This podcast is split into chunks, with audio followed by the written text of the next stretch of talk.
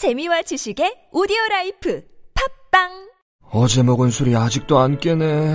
요즘 누가 숙취로 고생해. 숙취 해소제가 얼마나 잘 나오는데. 먹었거든. 그래도 이 모양이야.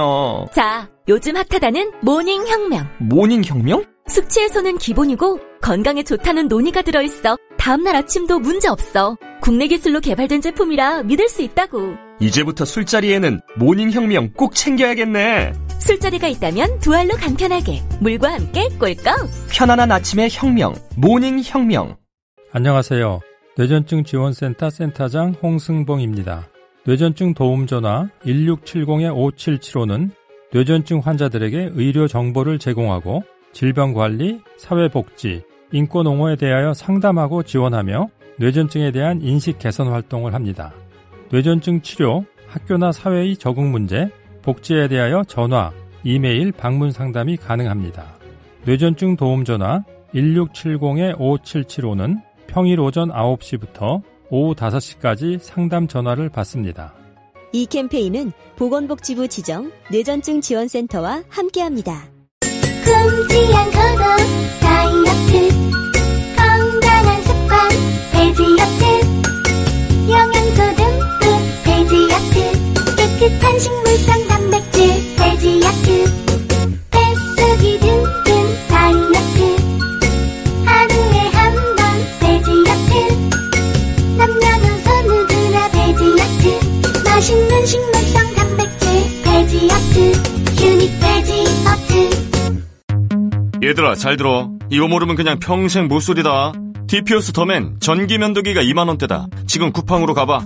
거기 로켓 배송인 건 알지? 더맨은 칼날 3개가 돌아간다. 밀착 면도에 피부보호, 트리머로 구레나루 정리, USB로 충전하고 더맨 코털 정리기도 딸려와. 더맨 사면 서비스로 파우치, 손 세정제까지. 이 정도 가성비는 세상에 없다. 아, 후기 남기면 선착순으로 어깨 안마기 받는다. TPOS 더맨, 넌 오늘 득템이다. 쿠팡 검색창에 더맨 꼭 검색해라.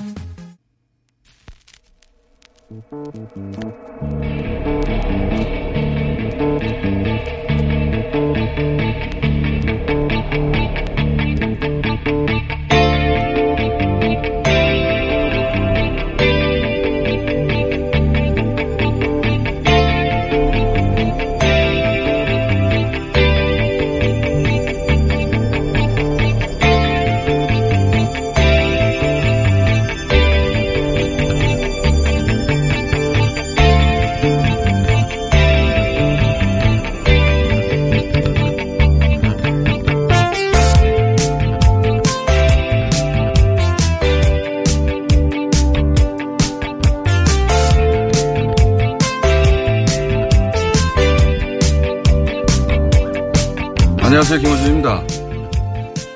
코로나 바이러스가 있으면서 동성애자들 그들에서 바이러스 나오고, 사이비이단 이런 데서 바이러스 나오고, 신천지 나오고. 코로나 바이러스 전염병 하나가 하나님이 심판하시는 거예요. 지금 하나님이 경고하시는 거예요. 경고. 지금 여러분 우리나라 QR코드 있잖아요. 그거 하면 중국으로 딱 정보가 다 넘어간대요. 백신을 맞은 사람은 그 백신 안에 그 사람의 유전자까지 다 조작할 수 있고, 그 사람의 정신과 육체까지 다 조종할 수 있다는 겁니다. 결국에는 뭐예요? 이게 인간을 통제하는 쪽으로 가게 되는 거예요, 이게. 그래서 백신 맞으면 절대 안 된다고 또 아마 그렇게 됩니다. 8.15 광화문 집회 참석자로 인해 현재까지 40명의 확진자가 나온 인천 한 교회 목사님의 설교 내용입니다. 목사님도 확진이 됐습니다. 이 정도면 보수 개신교계가 그 내부로부터 어디서 무엇이 잘못됐는지 되돌아보는 중대한 계기가 되어야 하는 거 아닌가. 그런 거 아닌가요? 김어준 생각이었습니다.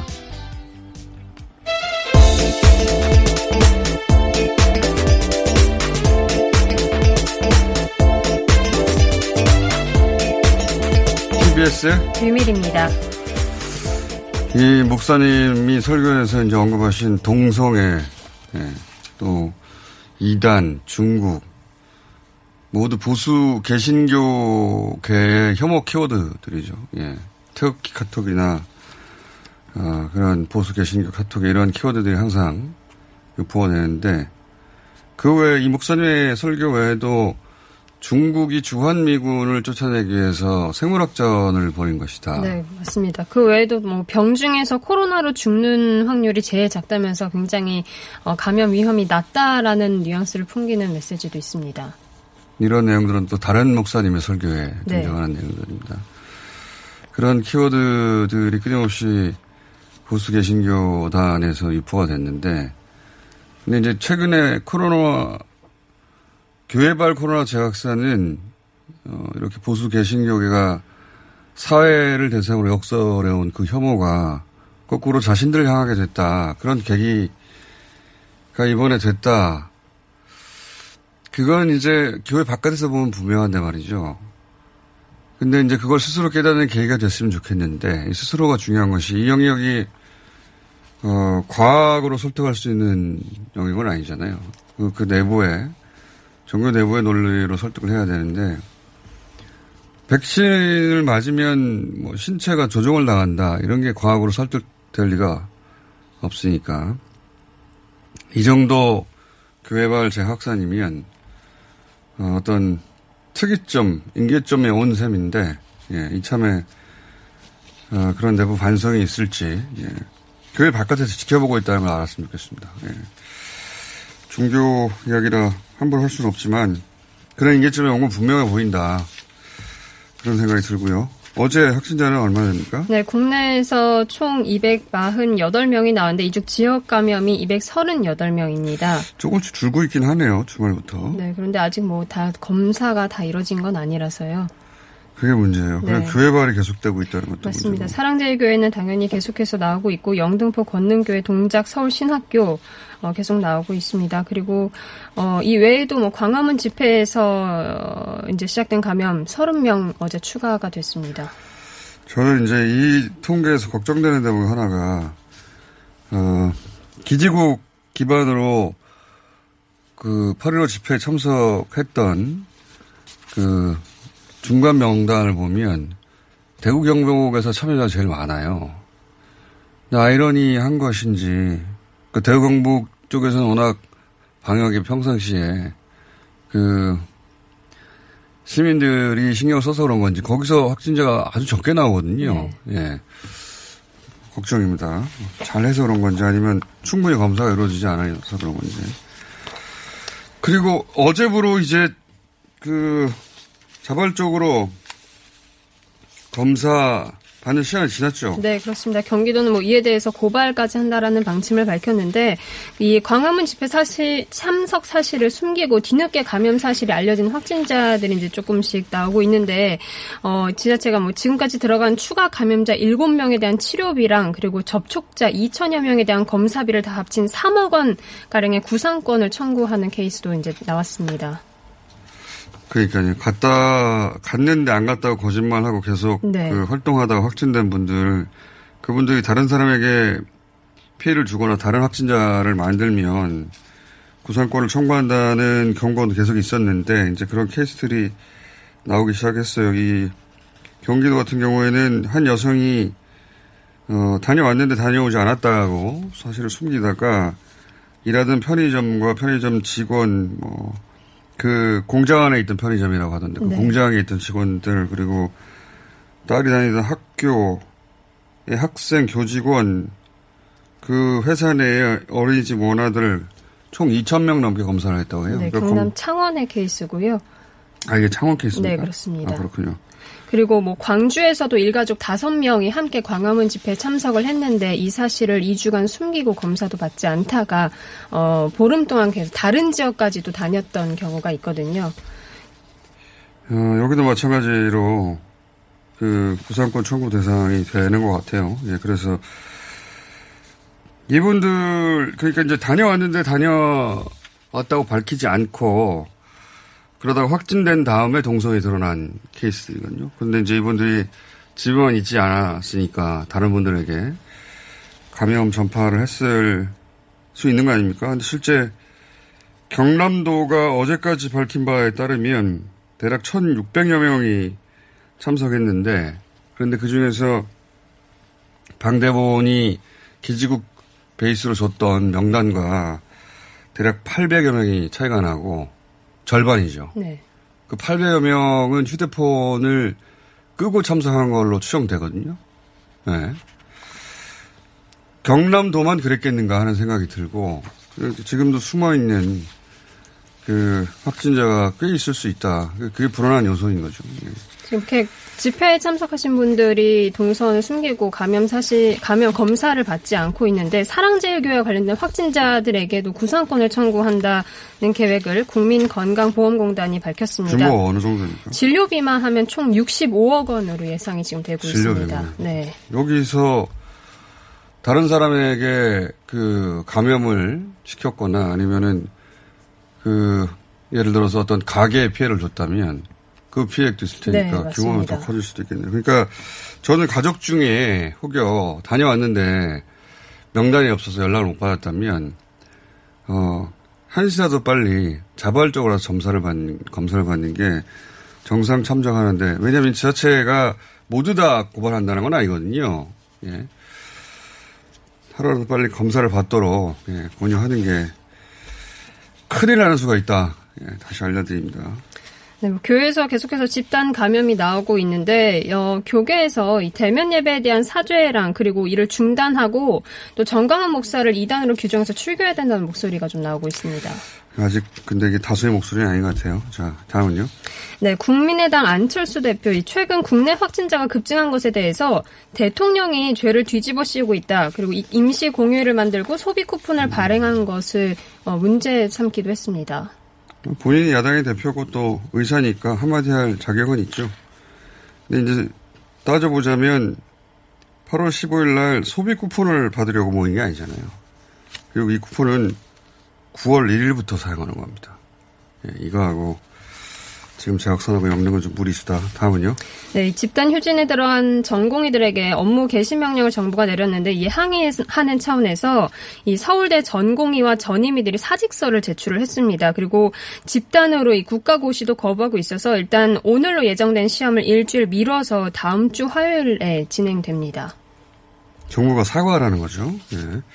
왜 이런 그 집단 행동이 이루어지고 있는지 저희가 잠시 후에 다른 생각을 가진 의대생, 의사 내부에서 다른 목사들이 목소리가 잘 안 나오고 있잖아요. 다른 생각을 가진 분들 분명히 있을 텐데 내부 이야기를 좀 들어보기로 하고요. 네, 통합당이 새 당명을 국민의힘으로 결정했다고 합니다. 국민의힘. 기존 정당의 장명 공식과는 좀 거리가 있는 건 분명합니다. 국민까지는 드물지 않은데 국민의힘. 생경한 당면인데, 영어로 쓰면 피플스 파워 혹은 피플 파워. 네, 피플스 파워라고. 필리핀적인 느낌이 나요, 전 듣다마다. 왜 그러냐면, 마르코스 대통령 장기 독재를 끝냈던 필리핀의 시민 혁명, 피플 파워라고 불렀거든요. 예. 전 세계에서 고유 명사화 된 셈인데, 정치사를 아는 사람들 입장에서는 필리핀적인 느낌이 난다. 발음상에서도 우려되는 지점이 있습니다. 국민의힘을 국힘당으로 아마 줄여서 불러줄 것 같은데, 사람들은. 예. 뭐 줄이지 않는 안으로 지금 현재로서는 얘기가 되고 있다고 합니다. 본인들 원하는 대로 다들 부르나요? 사람들이 이제 짧게 부를 텐데 그런 점도 있고 패러디가 많이 될 수도 있겠습니다. 자. 한 가지만 더, BTS가 한국 가수 최초로 빌보드 메인 싱글 차트 핫백에서 1위로 지금 데뷔를 했습니다. 이거는 미국에서 실제 라디오나 이런 곳에서 많이 틀어줘야 1위가 되는 거군요. 싱글. 그동안 앨범은 1위를 한 적이 있죠. 네, 그렇습니다. 예, 대단하네요. 우리나라 가수로는 처음이라고 합니다. 예, 고구로 미국 내에서 이 기간 동안 가장 많이 들려졌던 음악이라는 소리죠. BTS를 인터뷰할 날이 와야 할 텐데. 어차피 해외도 못 가는데 지금 국내, 코로나 아니면 국내에 없을 텐데, 그죠? 예. 국내에 있을 테니까. 인터뷰를 추진 안 하는 게 아닙니다, 저희가. 했는데, 답이 없다. 안 된다는 답이 있는 게 아니라 답이 없다. 예. 여기까지 하겠습니다. TBS. 류미리였습니다. 긁지 말고 뿌리세요 글루타셀. 아직도 무작정 긁고 계신가요? 땀이 나고 민감해지면 신속한 피부 진정이 필요합니다. 이럴 때 긁지 말고 글루타셀을 뿌려보세요. 인터넷 검색창에서 리얼한 후기를 확인하시고 특허받은 글루타셀 스프레이를 만나보세요. 전국에 있는 글루타셀 취급약국에서 구매하실 수 있습니다. 긁지 말고 뿌리세요, 글루타셀. 홍대리, 오늘 차 안 가지고 왔네? 서울시 승용차 마일리지로 갈아탔거든. 승용차 마일리지? 서울시에서 자동차 운행거리를 줄이면 포인트를 주는데 현금처럼 써도 되고 영화 보거나 책도 사고 자동차세 같은 세금 내는 데도 사용할 수 있다고. 오, 운행거리를 줄인 만큼 돈이 되는 거네. 김대리도 얼른 가입해. 2020년 7월 9일부터 서울시 승용차 요일제 혜택이 종료되고 승용차 마일리지 제도로 운영됩니다. 미세먼지와 온실가스도 줄이고 혜택도 받는 서울시 승용차 마일리지에 많은 참여 바랍니다. 자세한 사항은 120 다산 콜센터로 문의하세요. 이 캠페인은 서울특별시가 함께합니다. 팟캐스트 청취자가 업어 키워주신 대장사랑, 벌써 출시된 지 5년이래요. 우리 몸을 위해서 대장도 사랑해야 하지만 유산균을 사랑하고 풀 땐 유산균 사랑, 효소를 사랑하고 풀 땐 효소 사랑, 다이어트를 사랑할 땐 듀이어트, 유산균 사랑, 효소 사랑, 듀이어트 많이 많이 사랑해주세요. 듀이어트 챌린지 9기를 모집하고 있습니다. 검색창에 듀이어트. 오빠 아셨어요? 코어업이 면역력에도 좋은 거. 세상에, 그래서 코어업이 또 완판됐구나. 코어업은 정상적인 면역 기능에 필요한 아연, 그리고 페루산 마카에 멀티비타민까지 들어있잖아요. 언니도 알죠? 알지. 하루 900원도 안 되는데 다 챙겨주잖아. 역시 재구매하는 이유가 있어. 면역력과 활력을 한 번에. 완판 기념 통큰 이벤트는 계속됩니다. 검색창에 코어업 검색해주세요.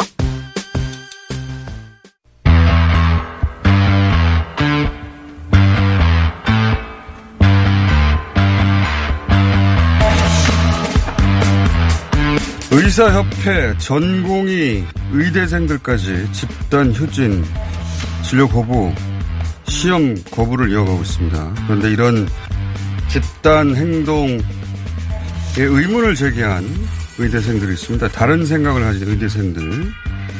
이 모임의 한 관계자 연결해 보겠습니다. 안녕하세요.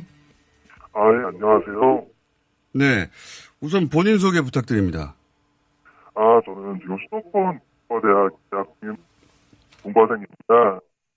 이번 의대생 전공의대 집단행동에 반대하는 다른 생각을 가진 의대생들 모임. 여보세요? 한 명입니다. 예. 예, 저희가 지금 말씀하신 부분이 잘 안 들렸거든요. 워낙 음성 변조를 많이 해서 다시 한 번 부탁드립니다. 어떤 본인 소개 먼저 부탁드립니다. 수도권 의대를 다니고 있는 공부생이고요. 이번 의대생 전공의들의 집단행동에 반대하는 다른 생각을 가진 의대생들 모임 운영자 중 한 명입니다. 예. 이 모임을 왜 만드셨습니까? 아, 저는 원래 학생운동을 하는 사람이 아니고, 이번에 함께하는 대부분의 사람들하고는 인연식도 없었습니다. 근데 이제 저희는 공공의대나 지역의사제에 대해서 의사들이 지역의 의사 부족에 대한 문제의식을 느끼지 못하고, 반대만을 앞세우는 상황에 대해서 회의감을 느꼈습니다. 그리고 이제 학생사회에서 벌어지는 비민주적인 의사결정 과정에 대해서도 문제의식을 공유한 사람들이 모이면서 자연스럽게 모임이 만들어지게 됐습니다. 지금 비민주적인 의사결정 과정이라고 하셨는데, 네. 어떤 문제가 있었길래 비민주적인 의사결정 과정이라고 하셨죠? 저희가 휴학과 국가시험 거부에 대한 투표를 했는데 사실상 단체 행동을 강요한 거나 마찬가지입니다. 구글 설문을 통해서 전국의대 학생들에게 설문조사를 했는데 이름과 학년, 학번, 소속 학교까지 다 기입하게 해서 그 결과를 학교마다 학년별로 찬성한 비율하고 참여한 비율을 전부 공개했습니다. 그러니까 실명 투표를 한 겁니까? 그리고 그걸 다 공개했어요? 예, 그렇죠. 만약에 거기 참여하지 않는 사람들은 어떤 그러면 압박을 느끼는 겁니까? 이제 위에서 아래로 다양한 압력들이 실제로 있었습니다. 선배들이 사업에 대한 법적 고발까지 각오하면서 나서는데 너희들은 안 나서느냐. 이런 식으로 전공위에서 1회생, 위에서 아래학년으로 압박이 가해지는 경우가 많았고요. 휴학을 하지 않으려고 하니까 선배에게 휴학을 종용하는 연락이 직접 왔다는 제보로 저희가 여러 건 받았습니다. 그러니까 학년, 학번, 소속학교가 다 공개되니까 누가 아직 참여하지 않았는지를 다 알고 그런 압박이 실제로 개개인에게 온다는 얘기네요. 이제 의대협에서 투표를 할 때는 이제 실명으로 투표를 하겠는데 그게 모두에게 공개되지는 않았습니다. 네. 다만 이제 좁은 사이다 보니까 누가 찬성하고 반대했는지는 대충 알아보면 다들 알 수 있는 구조긴 하니까요. 근데 이제 구글 설문에 학년, 학번, 소속학교가 다 기입되니까. 네. 알려고 하면 다 알 수 있다. 그래서 그런 연락을 받게 된다. 근데 제가 잘 이해가 안 가는 게 다들 최고 학부의 성인들인데 그런 비상식적인 압력이 어떻게 가능하죠? 의사사회는 군대 같은 관계가 평생 지속된다고 보시면 돼요. 군대 같은 관계요? 예. 왜 그렇습니까? 군대 정병들 간의 관계는 2년이면 끝나고 이제 나중에는 안 볼 싸움이 되는 건데 의대 6년, 전공이나 수련위 과정을 받는 5년 동안에도 유지되고 이런 성우배 관계가 평생 유지된다고 보시면 됩니다. 그러니까 의사들은 6년에 전공이 수련은 5년 그리고 이제 교수가 되어서도 계속 같은 커뮤니티 내에만 있으니까 위계 질서가 생기고 그 위에서 아래로의 지시를 거부하기 힘들다. 분위기가 그렇습니까? 예, 그렇다고 보시면 됩니다. 그러니까 그 커뮤니티 내에서의 평판이 굉장히 중요하겠군요. 네, 맞습니다. 그래서 거부하기 힘들고 그게 압력으로 작용하고 본인 뜻이 다르더라도 참여할 수밖에 없다고 느끼는 사람들이 있다. 그리고 또 제가 듣기로는 이번에 이제 국가고시를 거부한 것이 내년에, 이제 군대 얘기 말씀하셔서 질문 드리는 건데. 네. 공중보건이 모집에 문제가 생기니까 그걸 오히려 파업의 지렛대로 삼았다. 이런 이야기가 있더라고요. 설명 좀 해주십시오. 이제, 부서 지역 중에서는 지역 이사수 80% 이상이 공중보건 이사인 지역들이 있습니다. 도서 지역이 그렇죠. 네. 도서 지역이 특히, 예. 예. 그리고 이런 지역에 배치되는 이사는 보통 신규 공중보건 이사여서 복식업으로 공중보건 이사가 모집되지 않으면 지역 의료가 마비가 될 겁니다. 그래서 의대협에서 이제 설문조사를 할 때 질문 1,000마리에 군복무 여부부터 조사되었습니다. 그러니까 이 지역에 군의관, 공중보건의가 투입되지 않으면, 이런 지역의 의료가 마비될 테니까, 그런 지역의 마비가 되면, 이제 정부가 의사들의 말을 듣지 않을 수 없으니, 뭐 이런 지점을 분명하게 밝힌 셈이네요, 말하자면. 예, 그렇습니다. 그 의료 사각지대의 의료를 마비시키는 것을 지렛대로 삼았다, 협상의 동력으로 삼았다, 이런 지적이시네요. 네, 맞습니다. 자, 그 의사 커뮤니티 내부에서 서로들 주고받는 메시지가 있을 거 아닙니까? 예. 서로를 독려하며 또는 뭐, 이런 집단 행동의 정당성을 서로서로, 부여하며 어떤 이야기들이 오가기 때문에 이 결속이 유지되는 거죠?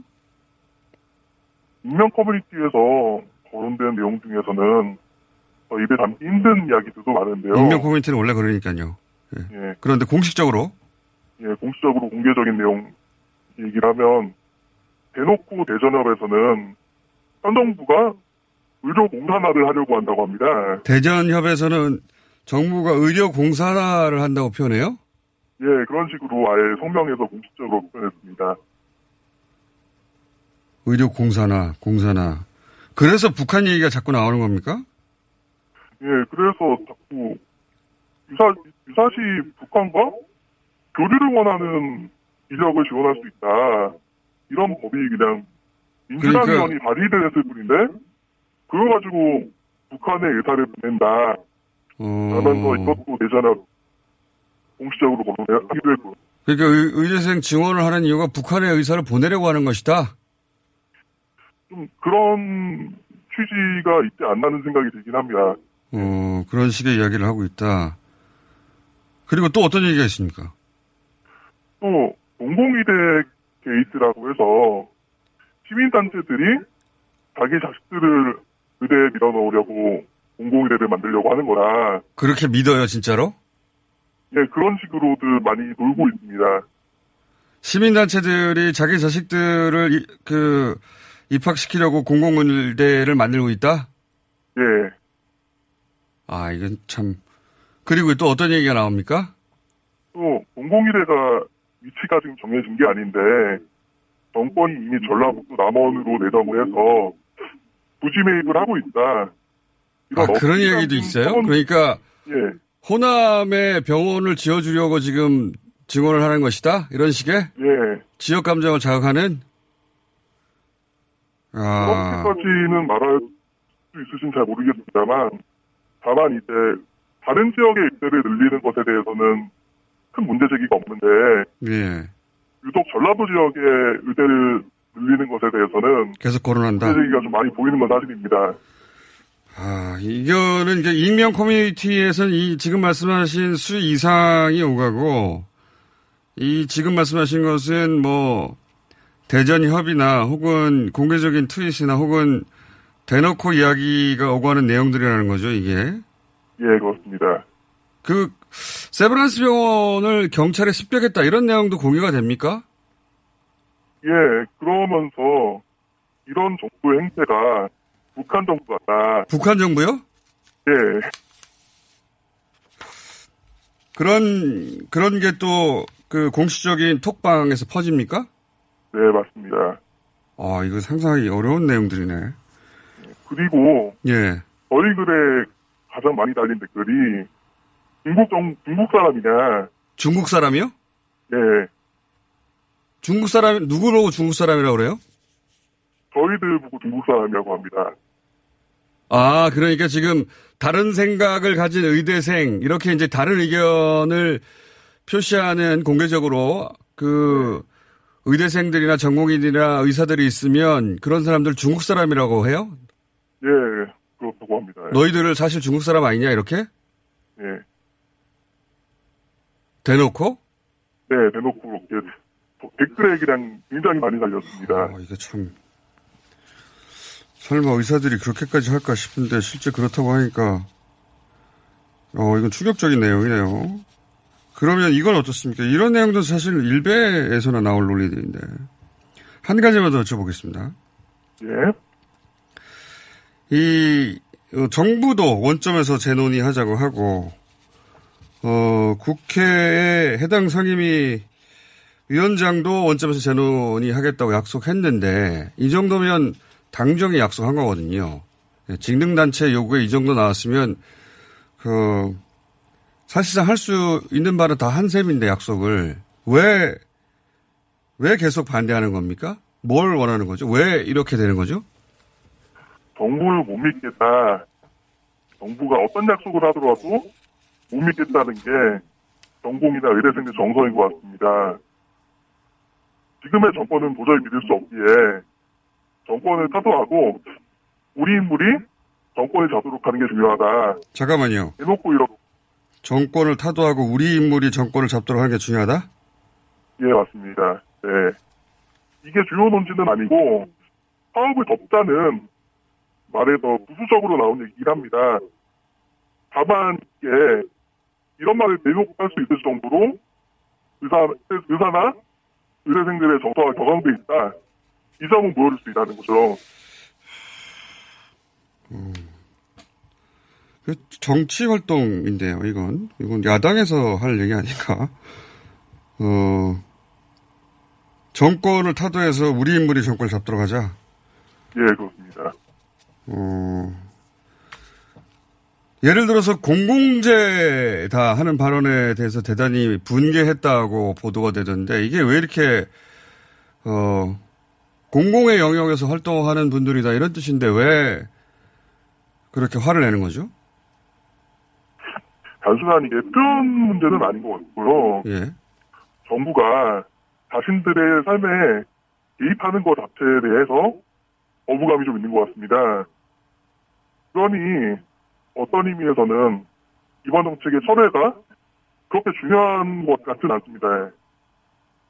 정부가 의사의 허락을 받고 정책을 세워하고 최대집 회장의 발언을 인용을 하면 인간의 영역에서 활동하는 개인들로서 정부가 이래라 저래라 명령하고 통제하는 문제가 아닌 게 의사들이다. 네. 의사의 영역에 정부가 개입하지 마라. 예, 네, 그렇습니다. 그러니까 정부는 의사의 허락을 받고 정책을 세우고 의사 영역에는 정부는 개입하지 마라. 이런 겁니까, 말하자면? 예, 그런 생각들을 많이들 하는 것 같습니다. 야, 오늘 그 어려운 인터뷰 감사하고요. 예. 저희가 또 한 번 인터뷰 요청 드릴 수도 있겠습니다. 오늘 여기까지 듣겠습니다. 감사합니다. 예, 감사합니다. 예. 다른 생각을 가진 의대생 모임의 한 관계자였습니다.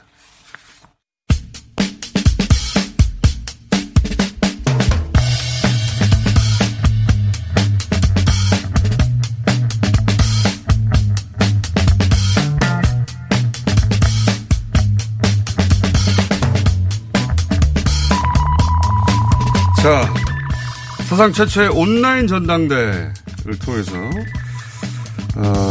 사상 역대급 득표를 얻고 당대표로 선출되십니다. 민주당 이낙연 당대표 모셨습니다. 안녕하십니까? 네, 안녕하세요.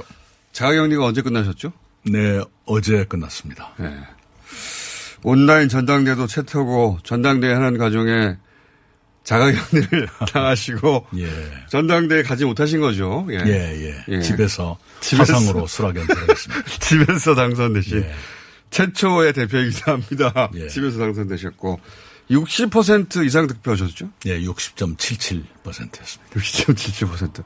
이 정도면 주요 정당의 그러니까 뭐 그 두 정당 민주당, 통합당 두 정당의 역대 가장 높은 득표 아닙니까? 그렇지는 않은 것 같고요. 예전에 삼김 씨, 김대중, 김영삼 그분들이야 거의 일당이었으니까요. 예. 그리고 그분들. 정동영 대표가 65% 가까이 얻은 그런 적이 있었군요. 네. 예. 자 그러면 그냥 역대급 득표율로 하겠습니다. 역대급. 예. 코로나 때문에 거의 모든 과정이 온라인으로 진행돼서 대표님 경쟁자들은 좀 불리했겠고 본인에겐 좀 유리하지 않았습니까? 예. 아니 제가 유리했는지는 모르겠지만 다른 후보들께서 많이 제약을 받으신 건 사실이죠. 네. 더구나 제가 집에 있는 바람에 그런 그 경쟁의 기회가 많이 줄어들었던 것도 사실이고요. 시비를 걸어서 말을 만들어야 되는데 시비를 걸 대상이 집에 있다 보니까. 자, 산적한 현안들이 많으니까 바로 그 부분도 여쭤보겠습니다. 미래통합당에서 당장 나온 얘기가 상임위를 다시 나누자, 뭐 특히 법사에 관심하는 것 같은데 이게 협상의 대상이 됩니까? 네, 어제도 여러 차례 얘기를 했습니다만은 그쪽의 그 문제에 대한 상임위원장 배분에 관한 미래통합당의 공개적인 발언이 오락가락했었습니다. 그래서 제가 김태년 원내대표께 그 진위를 좀 파악해보는 게 좋겠다라고 말씀을 드렸고 그러나 그런다고 해서 금년 5월이었습니까? 개원일에 예. 3, 4개월 동안 계속 우여곡절이 반복됐죠. 예. 그런 일이 계속 반복돼서는 안 된다. 왜냐하면 당장 정기국회에서 해야 될 일이 많은데 그것에 매달려 가지고 정작 급한 일 못하게 한다면 그건 또 안 되는 거니까요. 네. 안 된다는 말을 돌려서 하시는 거네요. 어려울 것이다. 어려울 것이다. 네. 알겠습니다.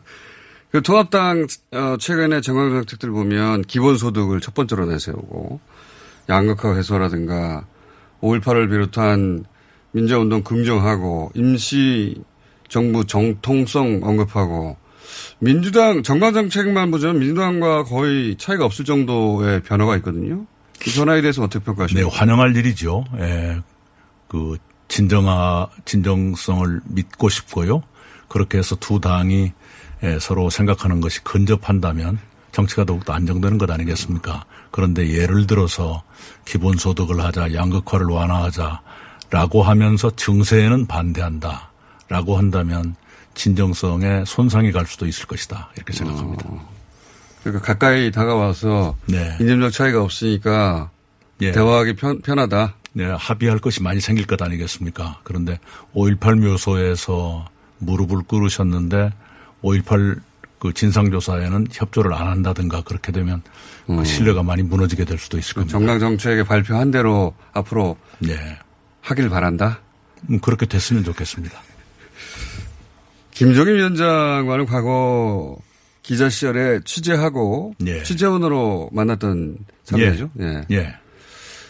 사이가 좋으십니까? 저는 굉장히 가깝게 느껴왔습니다만 그 어른께서 어떻게 생각하시는지는 모르겠습니다. 네, 그저 좋은 선후배로 지내왔던 것이 사실입니다. 그래요? 계속 좋은 사이가 이어질까요? 그러기를 바랍니다. 제가 전당대회 다음 날 오전에 전화를 드렸었어요. 예, 그래서 신고합니다. 이렇게 됐습니다. 그랬더니 잘 됐다고. 예, 그래서 이 김종인 위원장님께서 추진하시는 미래통합당의 쇄신 방향은 잘하시는 것 같습니다. 그게 잘 실현되도록 저도 도울 수 있으면 돕겠습니다. 이런 말씀을 네. 드렸습니다. 소위 좌클릭이 반가우신 겁니까? 미래통합당에? 아까 말씀드린 대로 극단 세력하고 결별한다면 훨씬 더 정치가 안정적으로 흘러갈 수 있을 것 아니겠습니까? 그리고 두 당의 주장이 좁혀진다는 건 매우 중요한 것이니까요. 알겠습니다. 혹시 김종인 위원장 대권 도전설에 대해서 들으신 바가 있으세요? 네, 그런 그 얘기를 바람결에 들은 적은 있습니다. 바람결에? 그럴 가능성도 있다고 보십니까? 어떤 가능성도 있는 것이죠. 네. 네. 그러니까 나올 수도 있다 그분이? 그렇겠죠. 가능성이 야 늘 있는 것 아닙니까? 그럴 만한 분입니까? 그럴 수 있다고 생각합니다. 이제 선택은 이제 그 당과 국민들이 하실 일이지만, 네. 본인은 그럴 의지도 있을 것 같고. 그러실 수 있는 것이죠. 그럴 기회가 있다면 있을 수도 있는 일이다. 네. 네. 알겠습니다. 당장 현안으로 또 의대 정원 확대 이슈가 지금, 끝없이 이어지고 있는데, 정부가 이제 원점 재논의 이야기하고, 보건복지위의 위원장도 같은 약속을 했는데 계속 이어지고 있거든요. 일단 무기한 집단 휴진에 대해서는 어떤 입장이십니까? 우선 어느 경우에든 의료인이 환자를 외면한다라고 하는 것은 있을 수 없는 일이라 생각하고요. 이번 일로 인해서 국민들께서 의료인에 대해서 갖고 있었던 신뢰나 존경심이 무너진다면 결과적으로는 의료계에 큰 손해일 것이다 생각을 합니다. 그리고 어제 그 정부와 국회뿐만 아니라 대통령께서도 네. 사실상의 보증을 하신 셈이거든요. 그동안에 정부나 할 수 있는 약속 다 한 셈인데 네네, 정부나 국회가 했던 일에 대해서 대통령까지 그 인증을 해 주신 셈인데요. 그렇다면 그걸 믿으시고 진정한 대화에 임해 주셨으면 좋겠고 그 이전에 의료인은 의료 현장을 지켜야 됩니다. 네, 생사의 기로에 있는 환자를 의사가 외면할 수 있다는 것 자체가 상상할 수도 없는 일입니다. 근데 이제 전공의들이 낸 어제 성명이든가요? 내용을 보면 정책 철회를 선언하고 그리고 국민에게 사과하고 그리고 야당과 반드시 합의를 해서 정책을 추진하라 이런 성명을 냈거든요. 이 정도면은 이건 정부에서 받아들일 수 없는 수위 아닌가요?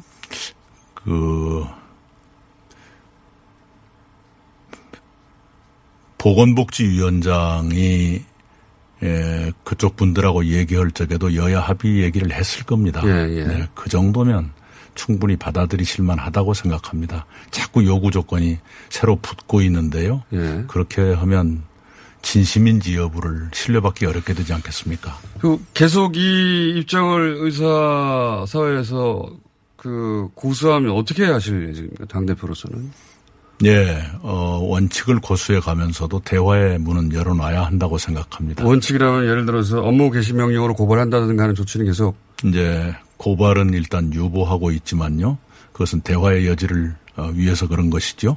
예, 기본적으로는 아까도 말씀드린 대로 의료인들이 의료 현장에 돌아오시도록 계속 설득을 해야 되고요. 네. 대표님이 직접 나서서 대화를 하실 생각도 있으십니까? 제가 보고를 받고 있고 같이 상의는 하고 있습니다만, 어떤 단계인지에 대해서는 협의를 해온 분들의 의견을 존중하고 있습니다. 아직 그 단계까지는 아니라고 보신다. 그러지 않는 것이 좋겠다는 의견을 듣고 있습니다. 최근에 이제 교회발 재확산이 아주 심각한데, 집합 금지 명령 무시하고, 대면 예배 강행하는 교회들 있지 않습니까? 금지 명령도 무시하는데, 이 정도 되면 공동체를 위해서 일시적인 패스 조치, 이런 것도 필요한 거 아닌가요? 네, 구체적으로 어떠한 조치가 필요하다 하는 것은 좀 법률적인 검토가 필요한데요. 종교인들께 말씀드리고 싶은 것은, 한 생명이 온 천하보다 귀하다. 이게 성경 말씀입니다. 예, 그런 원점으로 돌아가서 생각해 주셨으면 좋겠다 하는 말씀을 드립니다. 보다 이제 강경한 조치, 그러니까 행정명령을 무시하니까 아예 교회를 일시적으로 들어갈 수 없게 하는 조치가 필요하지 않을까. 네, 법적인 문제는 좀 더 검토를 해봐야겠습니다. 검토 결과가 그럴 수도 있는 거죠. 검토를 해봐야죠. 알겠습니다. 네. 이 정도면 근데 검토는 대표님 혼자 머릿속에서는 끝난 거 아니실까요? 아이고, 그 정도는 아니고요. 제가 법과대학을 나왔지만 공부를 열심히 한 사람이 아니라서요. 네. 검토 끝나면 저희가 다시 연락드리겠습니다. 예. 네. 2차 재난지원금 얘기도 예. 많이 나옵니다. 맞춤 직업이라고 표현하셨죠. 맞춤 직업이라고. 예, 맞춤형을 좀 설명해 주십시오. 예, 예를 들면 소상공인, 자영업자, 또 양육 부모, 맞벌이로서 아이를 기르는 분들, 실업자, 특고, 고용 취약계층, 그리고 수혜, 그리고 이번 방역 피해자 등등 그런 것이 맞춤형이죠. 구체적으로 피해를 입으신 분들. 폴 크루그만이라고 노벨 경제학상을 받으신 분이 그런 얘기를 했대요. 미국에서 2천만 명이 실업자가 됐고 1억 2천만 명은 직장을 계속 다니고 있는데 그분들을 똑같이 도와드린다는 것이 말이 되느냐 하는 얘기를 했던데요.